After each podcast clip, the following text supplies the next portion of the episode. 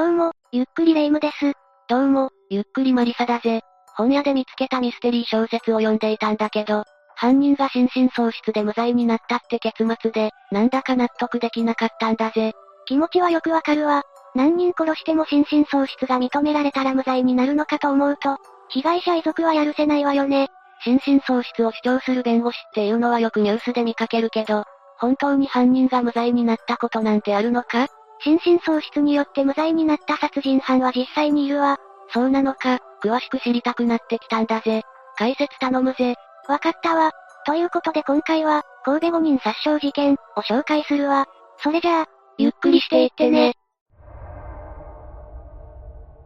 この事件は2017年7月16日の早朝、神戸市北区で起こったわ。その日、竹島家では当時26歳だった竹島かなみが同居中の祖父である、南部達夫さんを突然金属バットで襲う強行に出たの。朝からどうしてそうなったんだ驚くのはまだ早いわ。母、智子さんは息子の暴挙を止めに入ったんだけど、逆に殴り殺されそうになったの。お、お母さんまで撲殺しようだなんて一体何考えているんだ？智子さんはたまらず家の外に逃げ出して、近所に助けを求めに行ったそうよ。その後力尽きて歩道の植え込みに血まみれの状態でしゃがみ込んでいたんだけど、散歩中だった男性によって発見され病院に搬送され一命を取り留めたわ。よかった、お母さんは助かったんだな。智子さんが発見された状況を目撃していた人曰く、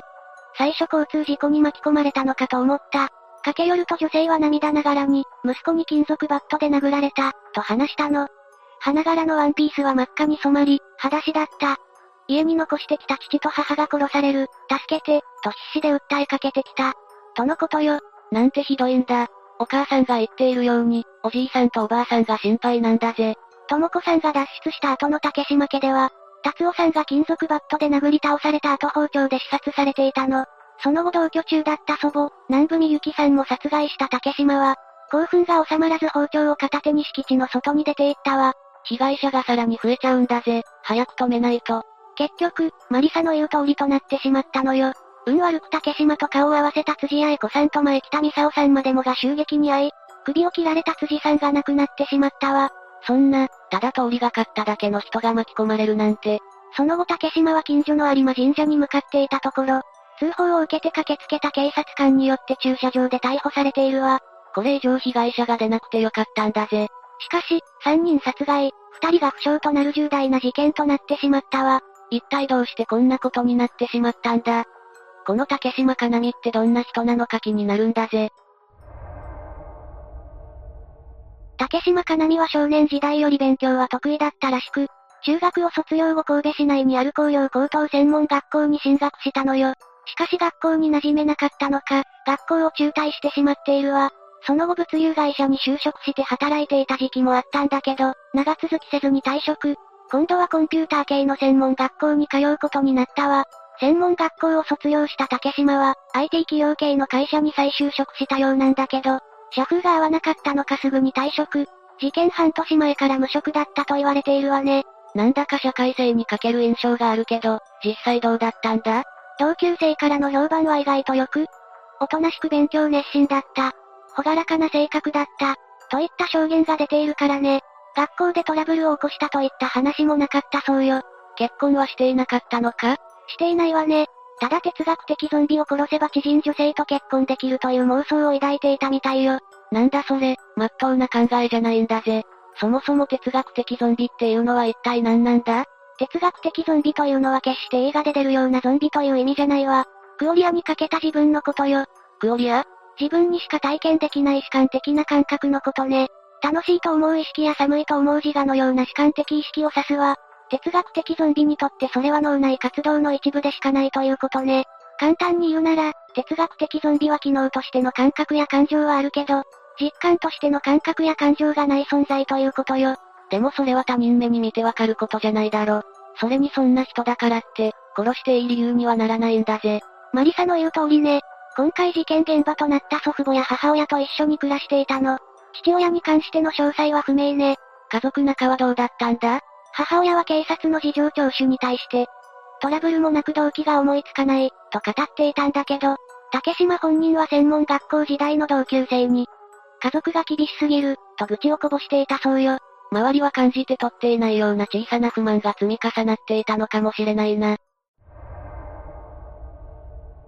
逮捕された竹島は取り調べに対して、思っていたものと違い、面白くなかった、と職場や学校への不満を口にしていたようなんだけど、具体的な犯行動機について警察側もつかめていない状況だったわ。事件を起こす前兆みたいな言動なかったのか？パソコンやスマートフォンにも事件の予兆をさせる書き込みはなく、前日までの生活状況から計画性は薄いようね。なるほどな。それなら急に事件を起こす形になってしまったんだな。取り調べ中に、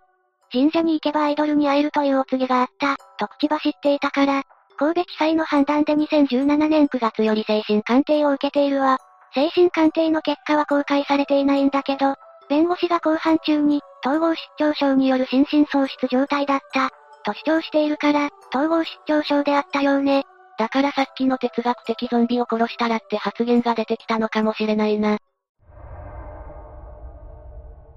さっきから話題に上がっている統合失調症って、具体的にどういう病気なんだ？統合失調症とは簡単に言うと心の考えがまとまりづらくなる病気ね。その結果、気分や行動、人間関係に影響が出てくるの。この病気には健康な時にはなかった状態が現れる陽性症状と、健康な時にあったものが失われる陰性症状という2パターンあるわ。陽性症状と陰性症状は何が違うんだ？陽性症状で現れるのは妄想、幻覚、思考障害よ。ずっと監視されているという妄想を抱いたり、周りに誰もいないのに命令する声や悪口が聞こえたりするの。逆に陰性症状は感情の平板化、思考の貧困、意欲の欠如、自閉といった症状が挙げられるわ。喜怒哀楽の表現が乏しくなったり、自発的に何かをしようという意欲がなくなったりするの。こういった症状はあくまで統合失調症の一部でしかないのよ。それは頭に入れておいた方がいいかもしれないわね。統合失調症を患っている人がこういった罪を犯すわけではないといったことを、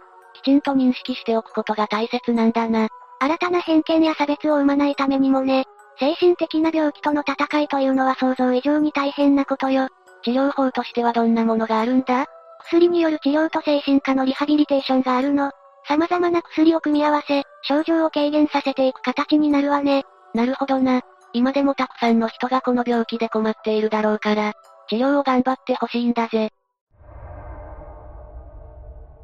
話を戻すけど竹島の裁判が開かれたわ。実は鑑定留置を担当した医師一人が海外赴任してしまったこと。コロナ禍の影響により後半の日時が遅れるアクシデントがあったのよ。そうだったんだな。こんなところにもコロナウイルスの影響があったなんて。初公判が始まったのが、2021年10月13日だったわ。竹島は事実関係を認めていて、刑事責任能力の有無が争点となったの。つまり罪に問える精神状態だったのかということだな。そうよ、検察側は家族らを襲った竹島が統合失調症の妄想の影響があることを認めつつも、犯行を思いとどまる能力は残っていて、心神耗弱状態にとどまる、と主張したわ。しかし弁護側は竹島が妄想にとらわれていて行動を制御する能力を完全に失っていたとして、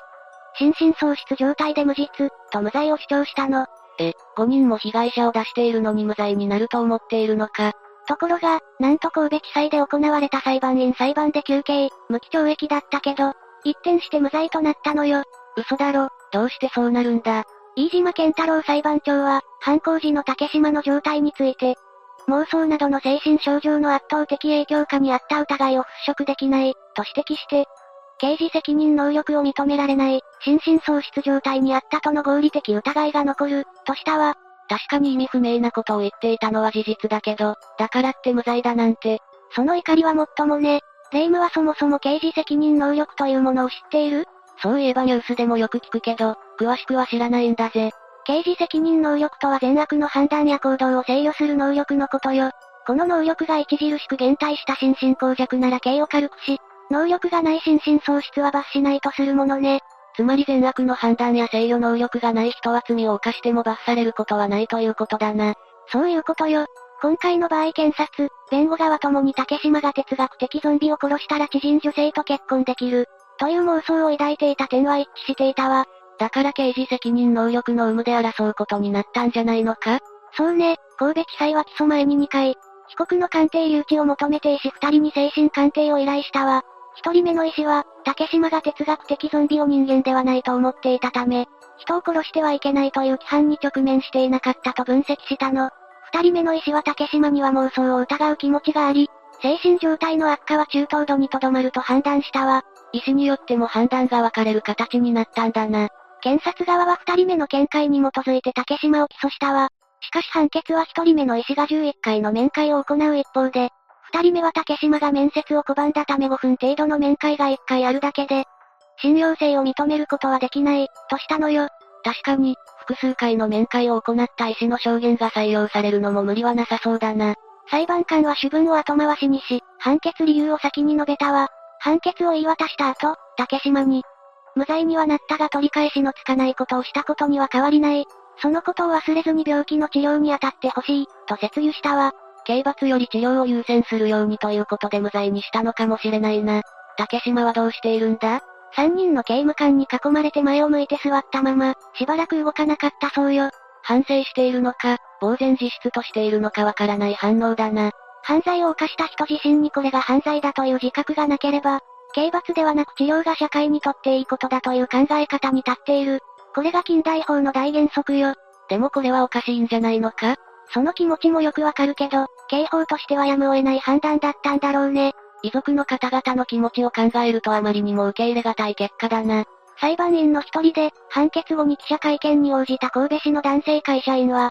世間の方々、ご遺族、被害者の方々には納得できない結果になったと思いますが、日本の法律上、心神喪失で状態で無罪になったことはご理解いただきたい、とコメントしているわ。裁判員の人たちもかなり迷った末の判断だったのかもしれないけど、もちろん霊夢のように納得できないという意見も多いの。無罪判決が出た際には傍聴席から怒号が上がり、傍聴に来ていた遺族の男性は報道陣に、驚きで何も言葉が出ない、と話しているわ。裁判所を出る際に、人を殺しておいてどうして死刑にならないのか、こんな判決は聞いたことがない、と叫んでいた女性もいたのよ。その人たちの気持ち、痛いほど伝わってくるんだぜ。亡くなった辻さんの長女と長男は、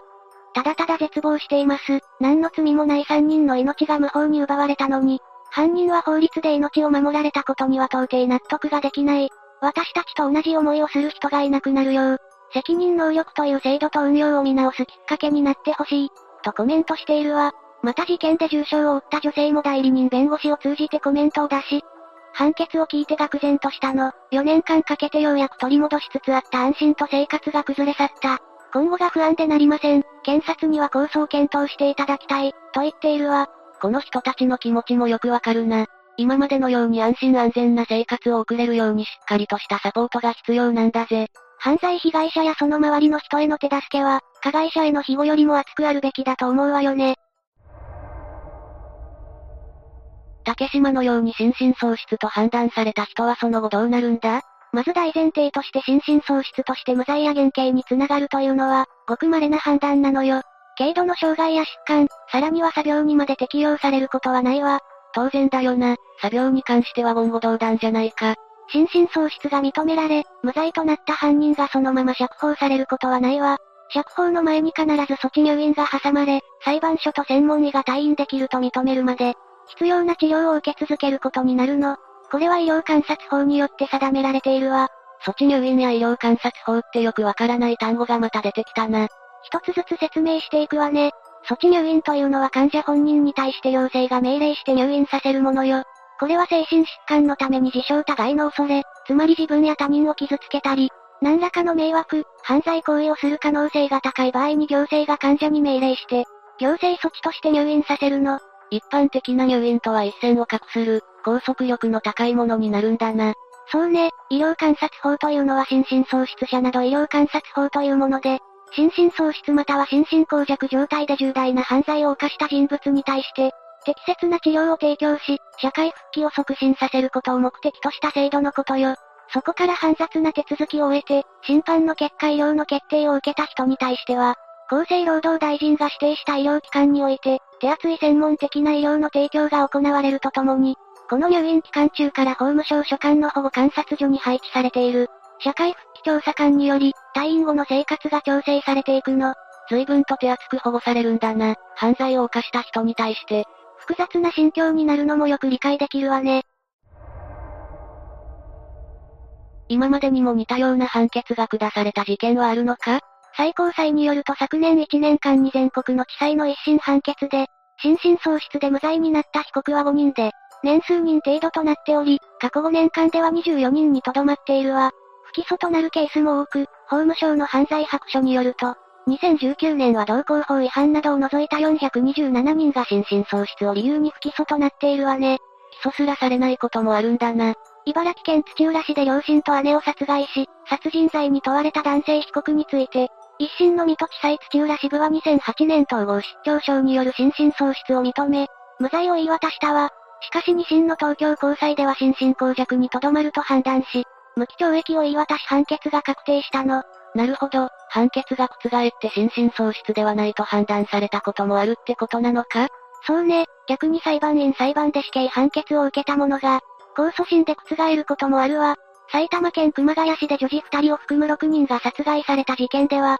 一審の埼玉地裁で死刑を言い渡したんだけど、二審の東京高裁では心神耗弱として無期懲役に減刑され確定しているのよ。これはさっきと逆で減刑されたパターンってことだよな。責任能力の有無の判断はそれだけ難しいということかもしれないんだぜ。マリサの言う通りね。専門家も精神障害を正確に理解するのは難しく、責任能力の判断は裁判員に大きな負担になっていると語っているわ。竹島の件に関しては今後控訴審となる可能性もあるから、引き続き注目していきたいわね。これまでニュースでよく聞いていた単語の意味が理解できると、心神喪失や心神耗弱の状態を考えた上で罪を問うってことが、どれだけ難しいかがわかるんだぜ。フィクション作品やニュースでもいいから、心神喪失について勉強してみるのもいいかもしれないな。ということで、今回は、神戸5人殺傷事件について解説したわ。それでは、次回もゆっくりしていってね。